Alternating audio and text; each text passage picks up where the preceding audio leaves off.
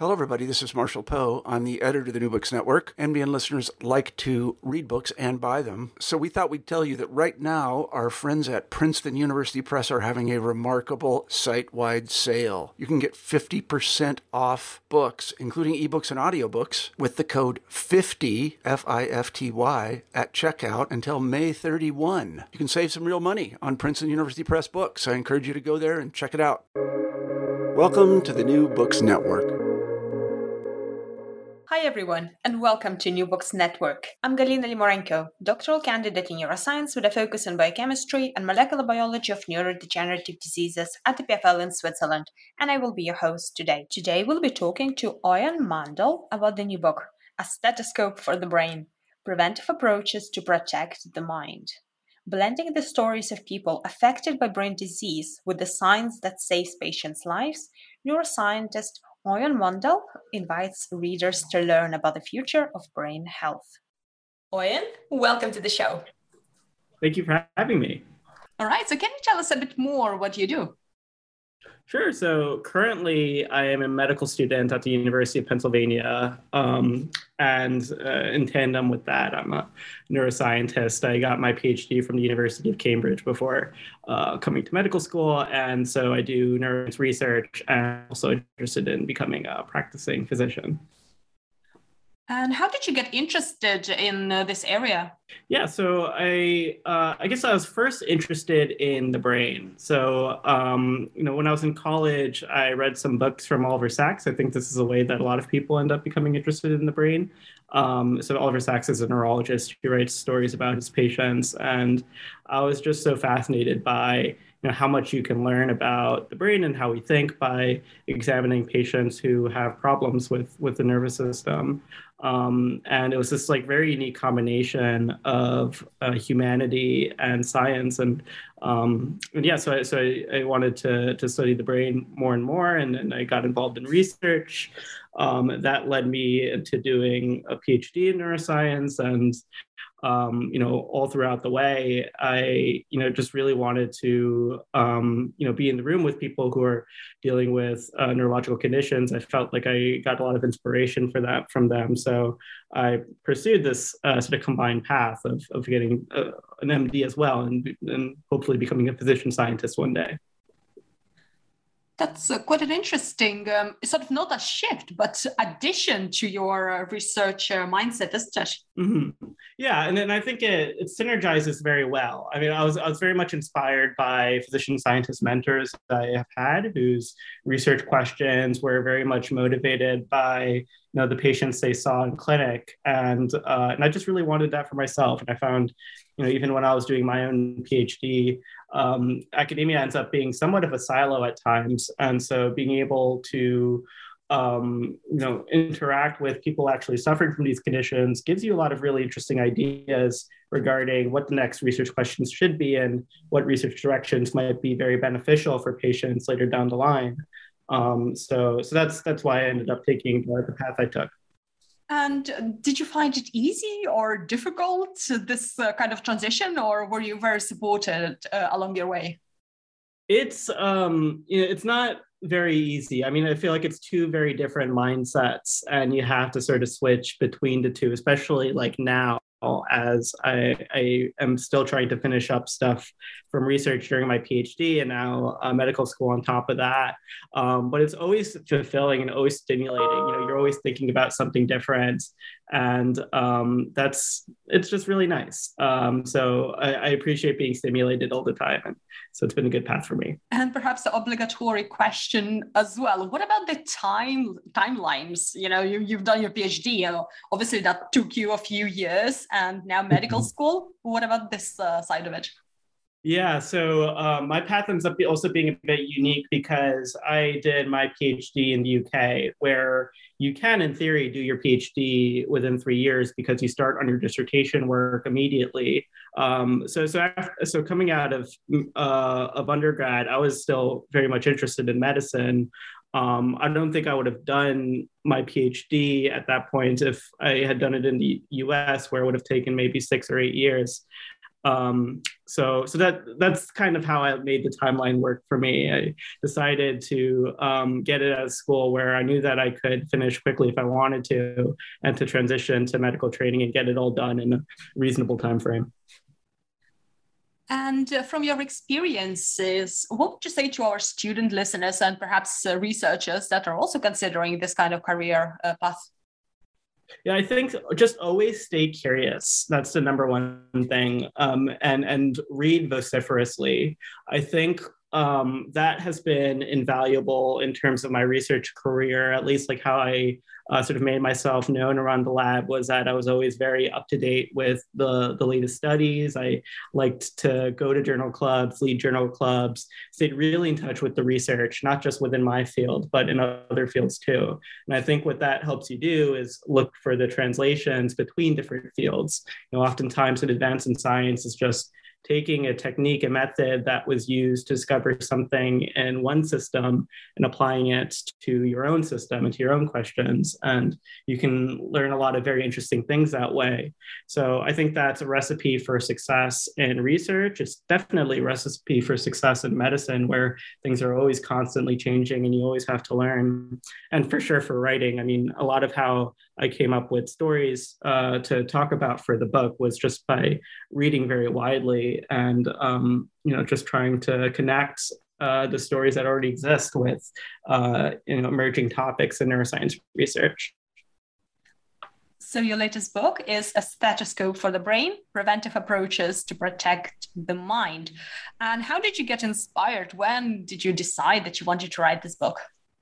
Yeah, so I uh, decided to start writing this um, right after I had committed to a medical school. And so I had just uh, spent all this time writing applications. And in my applications, I often say that, you know, I want this career as a public intellectual, as someone who writes for a public audience. And part of that was inspired by, like in college, I had also written a column for my school newspaper. And I always wanted this to be a big part of my career. And um, and but I realized I, I, hadn't really done much since undergrad in terms of advancing that side of myself.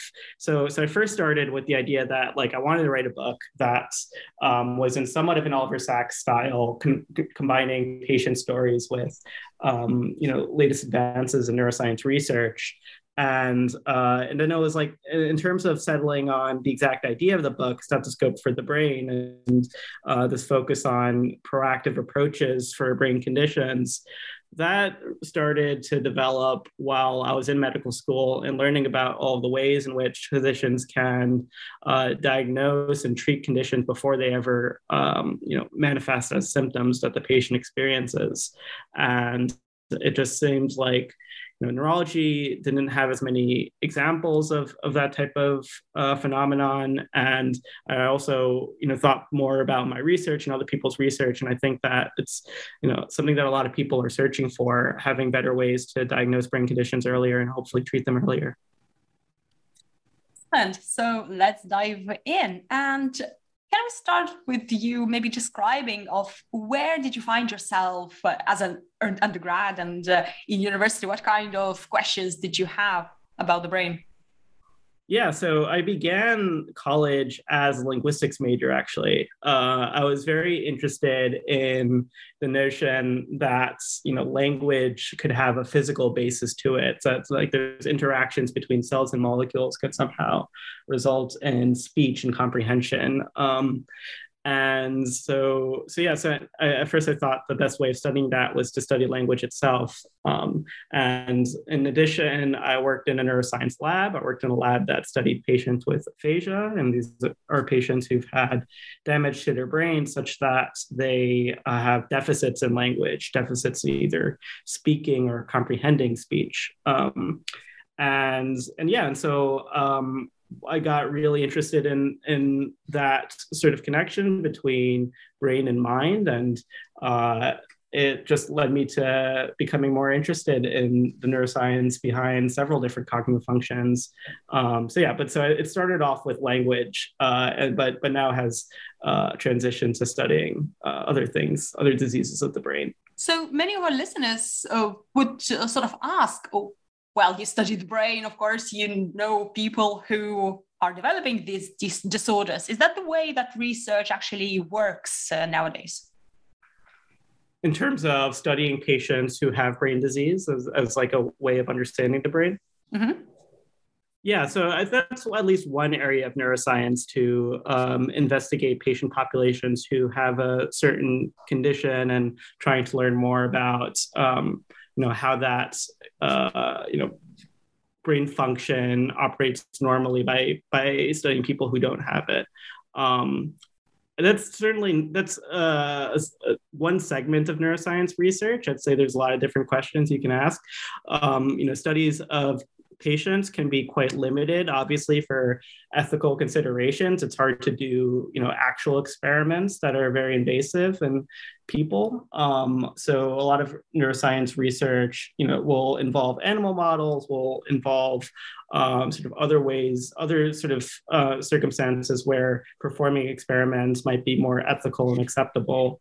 Um, but but it, there's a lot to learn, I think, from from studying patients. Uh, in particular, the word that's sometimes used is natural experiments. So when um, people have strokes in certain areas of the brain, that presents like an opportunity to uh, study what the functions of those brain regions are. Um, in a way where you haven't manipulated anything, but just based on how um, disease patterns and how they manifest, it allows you to study certain ask ask and answer certain questions.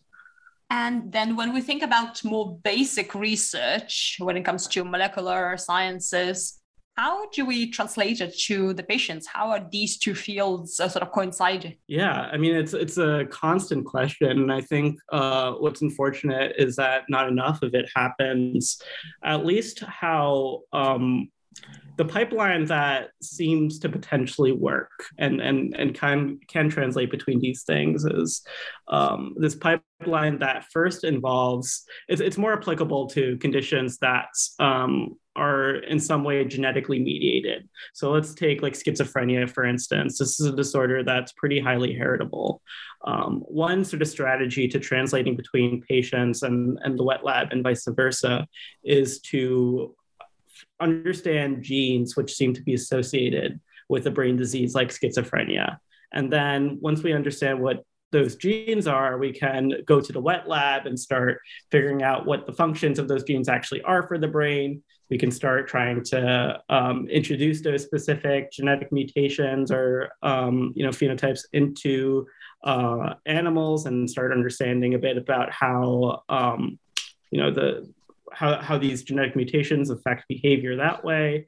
And then we can find um, you know better therapies and tools to reverse whatever those uh, you know genetic risk factors are doing in the animal model and um, turn that into a therapy that we then introduce to patients so that's uh, it doesn't always work exactly that way but that's that's the general idea of how we we can sort of one way in which we can flip back and forth between you know the patient studies and the animal models and vice versa but but that's just one example and i think it's it's uh, you know a, a huge challenge and something we're still trying to work on so now circling back to the title of your book stethoscope for the brain can you describe how did you come uh, to this title and what does it mean yeah, so um, stethoscope for the brain. So I guess I'll start with what, what, what I think it means. Um, so uh, a very amazing and underrated thing happens when you go to the doctor's office. Um, so a physician's able to take your blood pressure.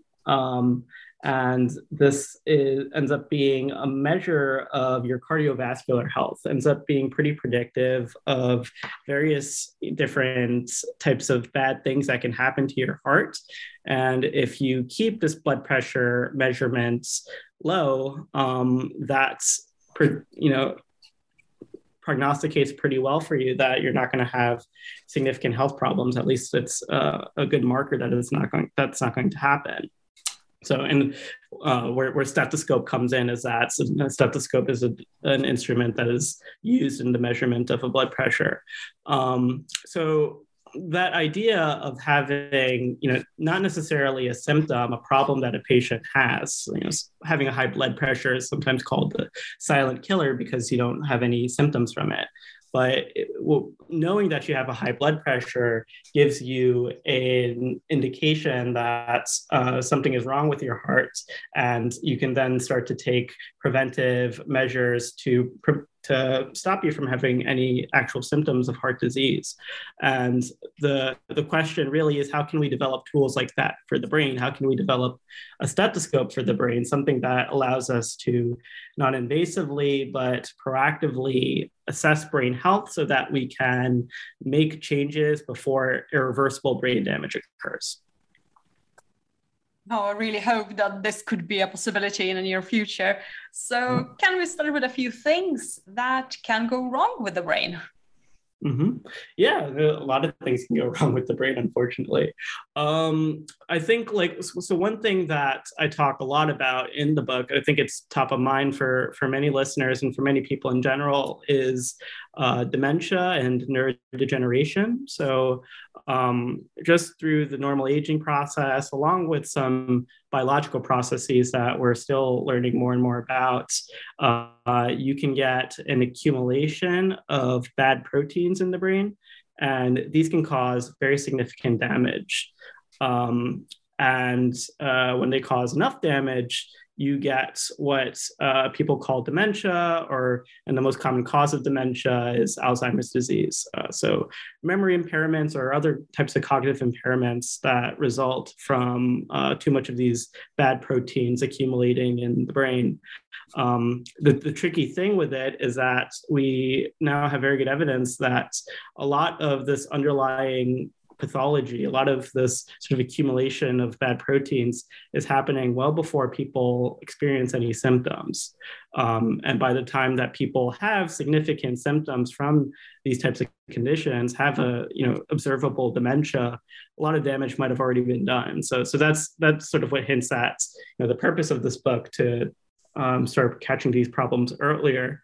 Um, but it's a very um, prevalent problem across the world, especially as we are an aging population, and the fact that aging is the number one risk factor for having dementia.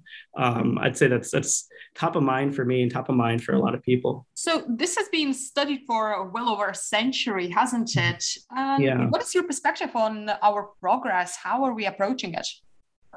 Yeah, so I think um, uh, progress has there are stories that people tell and there are stories that people don't tell. I think with respect to all of this, um, a lot of the the conversation has surrounded how can we um, you know which are the exact proteins that are involved you know so there's am- amyloid beta and there's tau protein and we know that um, both are associated which is playing the bigger role um, we've made a lot of progress in terms of uh, unraveling this story and trying to uh, figure out like what who the major players are. And you know like i was saying before a big uh, sort of helpful thing in disentangling these these types of questions is the genetics. So we know of various genetic risk factors for alzheimer's disease and that's given us um, some clues into the pathophysiology of it all.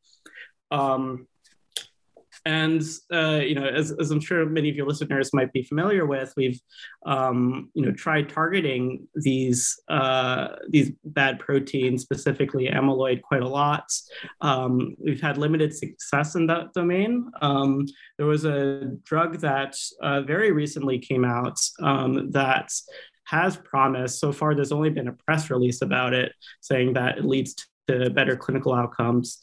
Um, and then there was another drug that has uh, been approved by the FDA, but there's this whole controversy surrounding that that I won't get into right now. Um, so we're, we're de- that's a long way of saying we're developing, you know, we're, we're starting to get to a place where we have therapies, um, but they're still in this experimental stage. Um, the hope is that we can start rolling those out and that they'll be shown and established very convincingly to be effective. And then that will be a huge milestone in our centuries long fight against dementia for sure. And then uh, touching up on the second part of uh, the title of your book, the preventive approaches. So when it comes to the um, long long-term neurodegeneration that could uh, result in dementia, what kind of preventive approaches um, are or have been proven maybe stave off the um, uh, yeah. progression? Yeah, I mean, so there's uh, a good amount of work uh, showing that you know the same things that keep your heart healthy are very good for keeping your brain healthy. So exercise has been shown to uh, you know reduce your risk of dementia quite substantially. Eating a mediterranean diet is something that people like point to a lot as being effective for um, you know preventing dementia. Something i go into a little bit of detail about in the book is this notion of you know early childhood education and just education throughout your life in terms of keeping your mind stimulated. Um, the, the thought process here is that um, so on the one hand we have this pathology happening this accumulation of amyloid beta that's damaging your brain.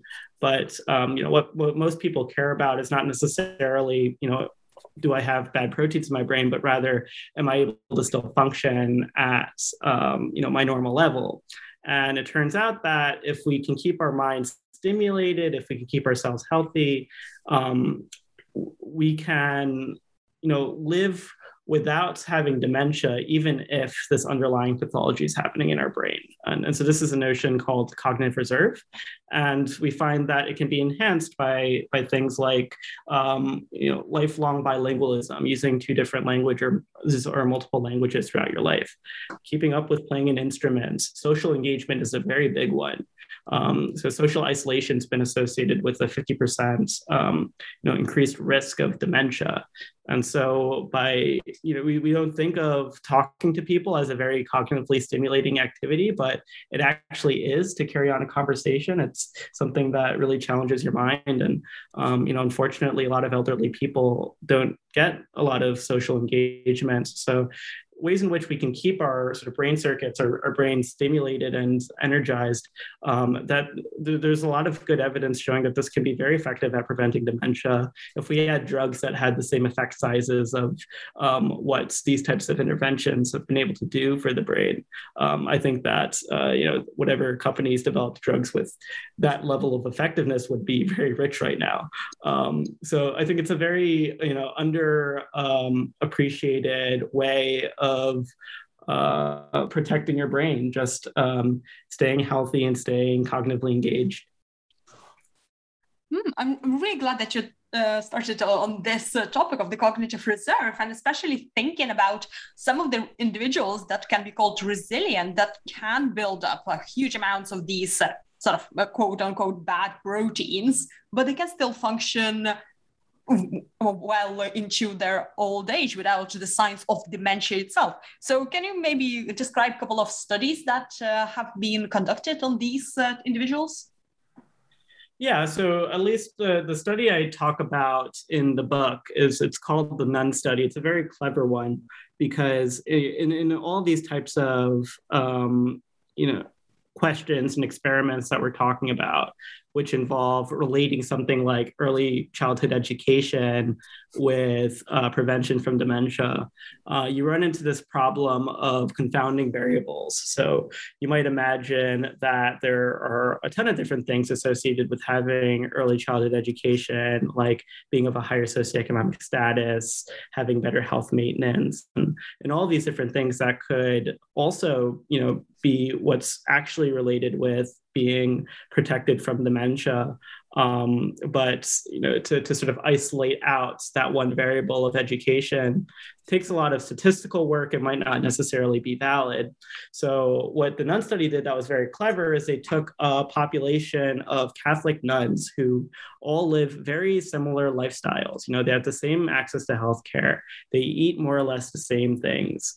Um, they're similar on, on, a number of different levels. The one difference is is really like what they did before they joined the, the the convents, the the place where the nuns live, and um, and yeah, and that they're able with that type of experimental design, sort of free from most confounding variables, they're able to show this association between, um, you know, in in particular, uh, early like, you know linguistic ability or generating a lot of ideas in your speech. And and that has an association with education too. Um, that was was uh, shown to be uh, you know common amongst these nuns who never had dementia. Mm. Um, so so yes, that's the main study that that I have in mind. A number of subsequent studies have been done since then, hopefully trying to find like the the neural substrate of cognitive reserve. That's been a bit less successful, but um, where it's uh, people have been able to show that things like social engagement is associated with um, you know, or not as much reduction in the volume of your hippocampus or other structures in the brain that are associated with dementia. So um, it's been a, a, pretty exciting field, but something that I don't think gets as much press as it should. So now thinking about the factors that can lead to brain disorders from the outside, so more like trauma. So what do we know about these kinds of uh, disorders and how do we prevent them? Yeah, so um, head trauma is an interesting one because so how I'd classify it is that we have like two types of head trauma. You, ha- you have like an injury to your head that can um, basically result in bleeding into your brain. Um, and that type of head trauma, the result of it is something that we can, uh, we have a stethoscope for that. We have brain imaging, and it's an ability, and it's a tool that allows us to um, figure out that that type of problem is happening and, and allows us to um, resolve it and treat it. Now there's more conversation about uh, the sort of invisible head traumas. So repeated um, injuries to the head that might cause um, concussions. So, um, you know, cognitive states that where you might be having a bad headache and uh, um, decreased, uh, you know, you might sort of be afraid or, or um, you know, negatively impacted by light and all these other symptoms associated with having a concussion. Um, the having lots of those isn't very good for your brain, obviously, and um, there are also subconcussive impacts, so injuries to your head, but don't something that you don't necessarily notice. Mm. Now, um, those types of head injuries that don't result in something that you can visualize if you scan the brain, um, those are being associated now with um, what's called chronic traumatic encephalopathy, a type of dementia um, that we still don't really know very much about. Um, and especially, there's been a big conversation about this type of um, medical disorder happening to former American football players. Um, so, so yeah, so I think that uh, we have some tools to identify and treat you know certain types of brain disorders or or head traumas that result in um, you know gross findings. But in terms of understanding these uh, head injuries that lead to more minor and microscopic changes that might nevertheless affect brain function in the long term, that's something that's still not known. Now, in terms of preventing these things, I mean, you know, the the sort of obvious idea could be to, um, you know, not do these sports or not pursue these occupations that um, are associated with recurrent head trauma. Um, but but yeah, I think there's also with everything in, in medicine, there's there's got to be this balance between um, your hobbies and what you you know really enjoy doing and get a lot of joy derive a lot of meaning from with the uh, activities that we know are healthy so so nobody wants to live like a perfectly healthy life. I think that we all have our, you know, guilty pleasures. We all um, you know, life wouldn't be worth living unless there was something to live for. Uh, I, I, think it's it's still a challenge to, to sort of grapple between, um, you know, that desire to live how you want to with also wanting to be as healthy as possible. And I think that just if we had more tools to better detect and, and understand those subconcussive um, head injuries and monitor how much of them we're having and whether it's something that we need to be worried about or not, um, that's just going to help people make better and more informed decisions. So now we've been talking about more endogenous and exogenous causes, uh, quote unquote, because we don't really know uh, down to molecular level of uh, um, brain um, how the brain goes wrong. So, of course, in medicine and in life, nothing is in vacuum. So there's always plenty of interactions. And what do we know from the from this side of the coin? Perhaps uh, the intermingling of genetics and environmental factors. sorry, could you phrase the question again? So, what do you know about the intermingling of the environmental factors and genetics of the individual and their susceptibility to develop brain disorders, for example? Okay, yeah. So, I mean, it's I think it's it's very different depending on like which disorder we're talking about. They're all very very uh, different and have distinct etiologies. I think that for um, for disorders like stroke, for ALS, for brain tumors, for you know head trauma, I guess you could put in that category too. There's unfortunately like not much that is very predictive of whether you're going to have um, you know certain types of brain problems like um, having a brain tumor for instance there are very few predictive risk factors for whether or not you're going to um, have this. And the only environmental factor that we have to work with is um, exposure to radiation. That's the only thing that's really been robustly shown to be associated with having a brain tumor. So, so for some of these, it's there. There isn't a lot to go off of mm. from the genetics. For some more of these, there is some stuff to go off of by the environmental factors, or at least things that happen after you're born. Um, so for stroke, we have um, hypertension or, or, having a high blood pressure is associated with, um, you know, having a stroke, and so taking having healthy living habits can prevent us from some of these too. Um, but that's why I think we need sort of protection on multiple levels um, with, with, these types of conditions. So, um, we need to uh, also be thinking proactively, you know, not just in terms of preventing uh, you know strokes and and uh, things that we can predict but also how can we also be thinking proactively when we're considering a condition like a brain tumor that um, has a high likelihood of progressing um, so so i think it's it's it's going to be a different answer depending on which which condition that we're uh, honing in on because um, you know they all have very distinct etiologies hmm. and thinking about the environmental reasons for developing uh, um, some of the psychiatric disorders. So, do we know a lot about the pollutants, like air pollution, for example, or heavy metals? How can or pesticides and uh, stuff like this? Like, how can this influence our susceptibility in developing some of these disorders? Yeah, no, that's a really great question. So I, um, well, in terms of like that specific question with environmental factors, I think that like lead paint is something that's associated with all types of bad things for for your brain. But um, where I think that uh, the conversation gets really interesting, and, and what I talk a little bit about the book is this concept of adverse childhood experiences, or or ACEs, is sometimes what people call them. So um, having like bad things happen to you as a child child. Things like, uh, you know, your parents uh, consistently hit you, or um, you know, one of your caretakers went to jail. Um, these types of adverse childhood experiences, if you accumulate um, enough of these, greater than four, it's associated with a very substantial raised risk for depression and for many other um, you know psychiatric conditions affecting the brain. Um, that in addition to physical health disorders as well. So the study that was published on this showed an association between adverse childhood experiences and a wide range of, of poor health outcomes.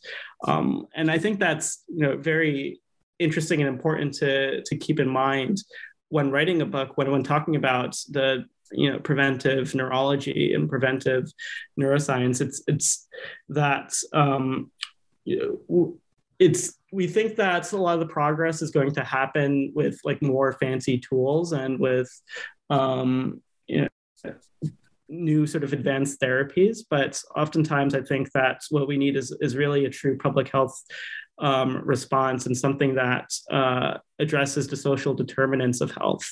Um, because like this these things can be like just as associated with um, you know future brain pathology um, as all the biomarkers that we hope to find and uh, hope are going to be successful. That's an excellent point that we really need to look beyond the individual uh, on a societal level when we want to address these kinds of issues. Mm-hmm.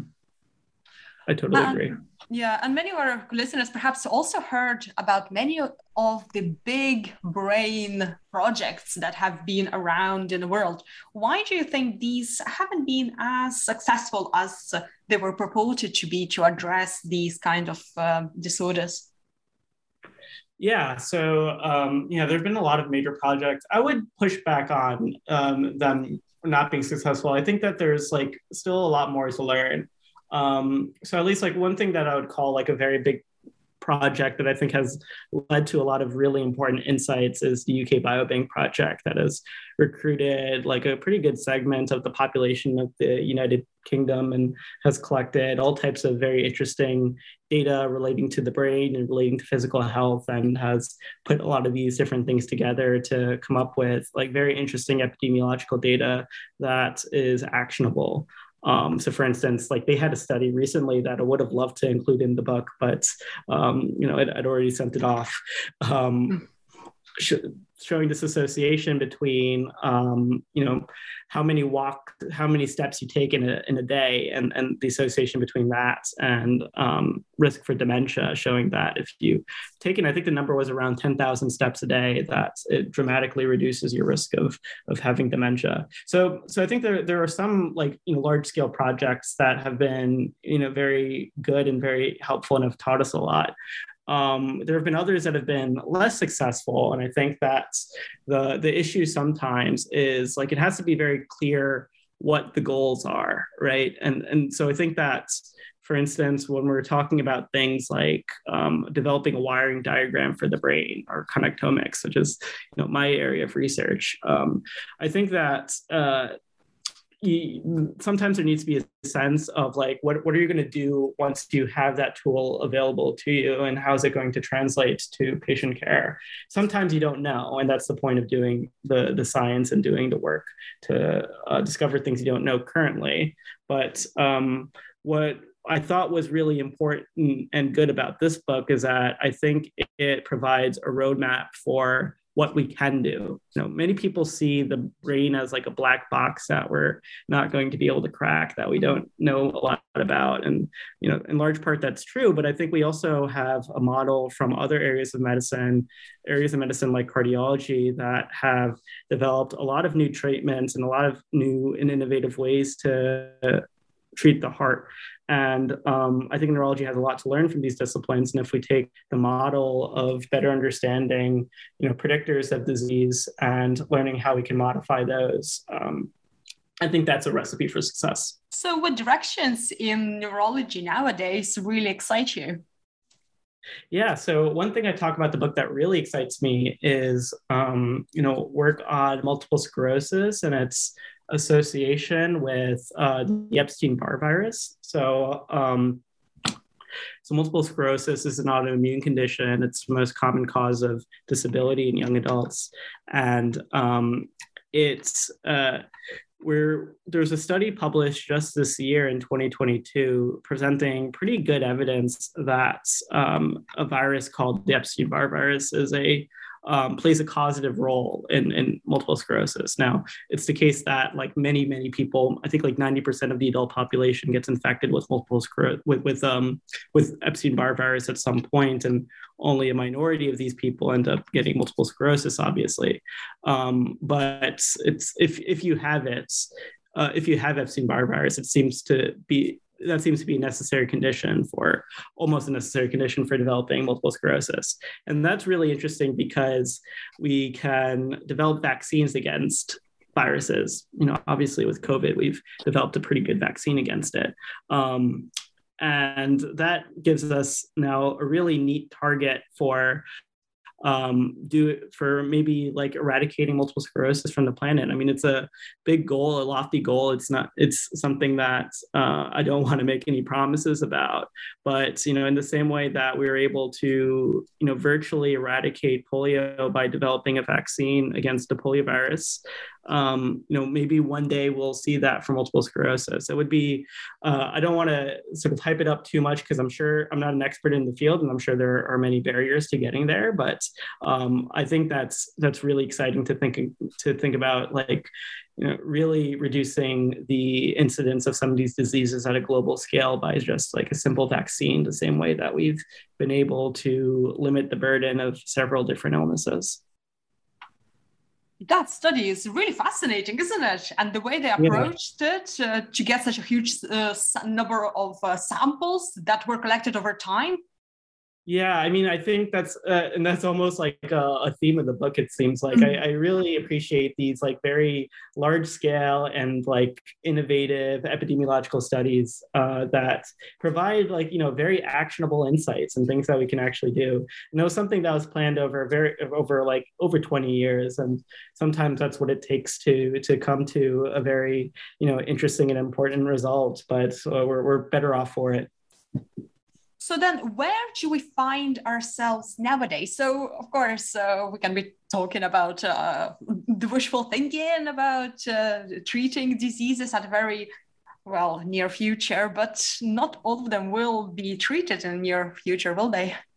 Yeah, yeah, that's true. I mean, I think that, and that's again why we need sort of defenses on multiple fronts. I think that mm. we need, um, you know, it would be you know fool's errand to think just about preventing disease and not about um, you know treating the diseases that already exist. I think that um, no matter what preventive uh, approaches exist in the future there's always going to be people who get extremely sick even though they've done all the right things unfortunately. Mm. and so i think we need a combination of um, you know better things we can do for people who are currently sick and but always have an eye towards how we're going to prevent diseases going forward yeah, and perhaps also the aspect that um, you even started with, uh, you know, including more patients in the research and have these conversations within and between the fields, right? Oh yeah, no, I think that's invaluable with with this type of work. I think that. Um, yeah, and then the collaboration between disciplines. I think that's that's been um, what I've really appreciated by just being in this unique student of unique uh, situation where I am a neuroscientist and also a medical student. Who, um, oftentimes in research we get stuck in um, silos, and but do things like reading books and writing books. I think that uh, public engagement is something that just exposes you to a lot of really interesting ideas and allows you to make unique connections and new unique insights that mm. inspire uh, you know breakthroughs in the field. Hopefully. So now thinking about more of a bigger picture what next steps do you foresee that we as, as a society should take to maybe be nearing this goal of having a good brain health on the level of society? Yeah, so I think that number one is might sound kind of boring because it's a little obvious but because you know a lot of the book we've highlighted all of these sort of social public health factors that uh, social determinants of health that relate to bad health bad outcomes for the brain. And I think that, you know, this is something that we already know is the case. This is something that is strongly associated not just with brain disease, but heart disease and all these things. Um, I, I, think the first step is to uh, just expand or uh, improve healthcare access to more people and, and, encourage healthy living across more people. Um, and that's going to do a whole lot of good, not just for the brain, but for um, a lot of different um, organ systems. Uh, but then, sort of second to that, in terms of like what we can really like have our hands on as like neuroscientists is um, you know thinking more about how our work could translate to um, making a difference for patients. Now, I, obviously, like how science works isn't you come up with very insightful um, realizations by doing something that you might think is totally unrelated to human health and like CRISPR and, and how CRISPR was identified is, is a good example of that.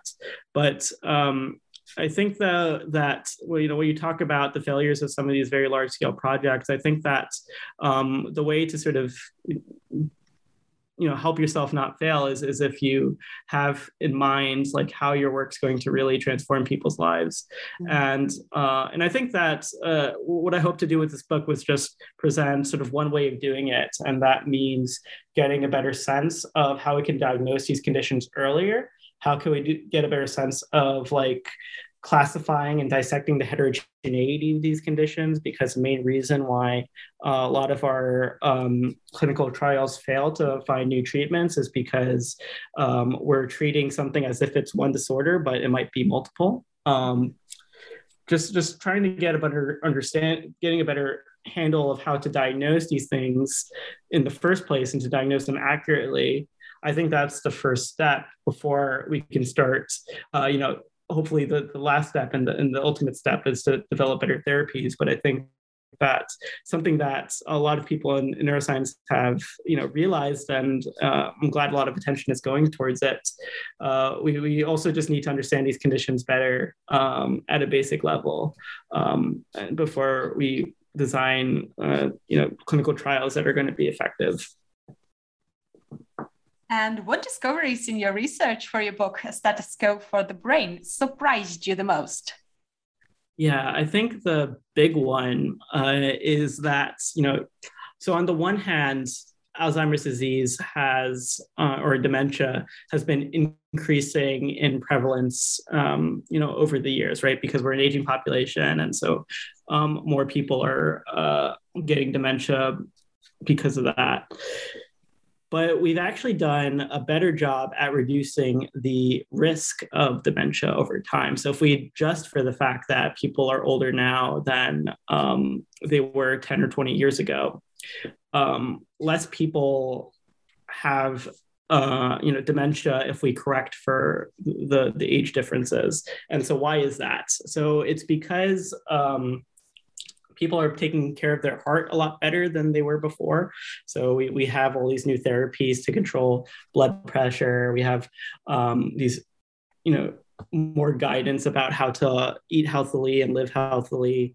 And um, by protecting our heart health, we also protect, protect our brain health um, via several factors that I discuss in the book. People have more access to education now than they did before. More people are going to school. Um, we've made several advances as a, as a society, is what I'm saying, and mm-hmm. uh, that has, you know, translated into a measurable reduced risk for having dementia. And I think that's something that I did not know at all before doing this book. I think that there's um, sort of this bad news bias that uh, oftentimes happens in all types of media, and I think science media too. Uh, in, in, journalism, the the phrase is "if it bleeds, it leads." Um, so I think that we're we, we don't always talk about talk enough about the successes we've made as a society, but I think they're also important to highlight because it's uh, you know inspires the idea that we can make progress and we should continue to make progress. Um, so it's it's easy to feel uh, you know hopeless sometimes in the face of like how devastating these conditions can be but i think that i, I take a lot of solace in knowing that we've um, we're moving in the right direction in some ways. And you yourself knowing so much about brain health. So what do you do to protect it? Or do you have any guilty pleasures that can be deemed unhealthy yeah so some of my loved ones like make fun of me a lot because i'm you know supposedly this preventive medicine guy but uh, i don't always live up to that. I mean I, I, I do try to exercise regularly. I try to walk regularly. I try to eat healthily. Um, my, my big thing is that I, I, do eat a lot of red meats and, and that's probably not good for you. Um, but that's that's sort of my guilty pleasure. Otherwise like i, I don't eat a lot of sweet things. Um, and, and I try to lead a somewhat active and mentally stimulating uh, lifestyle. Uh, so hopefully that protects me, but you know, and it doesn't work for everyone, and, and we have to be uh, sort of safe and um, and I think it's important to also you know live your life and and enjoy the time that you do have. Um, I, th- I, think it'd be too stressful to sort of think like about how to live as healthily as possible all the time. I think it's it's it's okay to have one or two guilty pleasures. No, for sure, small steps, but maybe binge uh, some trash TV TV now and then. Oh, of course. well, this has been a truly insightful discussion. So, can you tell us what are you currently working on, and what will be your next project? Yeah, so for the first thing is I have to pass and, and get through medical school. So in uh, mm-hmm. January, I start my clinical rotations, which um, is a very uh, busy time. And so um, unfortunately, I think I'll have to put down the pen for a little bit, but I hope to gather a lot of you know new insights from working in a hospital that could inform my next project. um, part of me wants to like already even do like a second edition of this book because as I've alluded to in this conversation, there's just been so much progress even since I I, I sent it out to publishers. So um, so I think like that would be a neat thing to do. Um, otherwise, I've, I've also have an interest in uh, physician mental health, especially after COVID 19 and, and the burden that, you know, all of us as a society have been through, but I think especially healthcare workers in terms of caring for, you know, very sick population. Um, I think that there are going to be, you know, downstream effects from from all of that, and um, it's something that I'm interested in learning more about and, and potentially writing about. But we'll see how how that might fit into my um, my my my schedule for clinical training first. And what's the best way for our listeners to find more information about your work and also your book? Yeah, so the easiest thing to do is to go on Amazon and search a stethoscope for the brain. Um, that's probably going to be the most reliable place to find it, uh, a copy of it. Uh, otherwise, more information about me can be found just by Googling my name. Well, thank you so much for joining me today. Great. Thank you so much for having me. It's been a pleasure.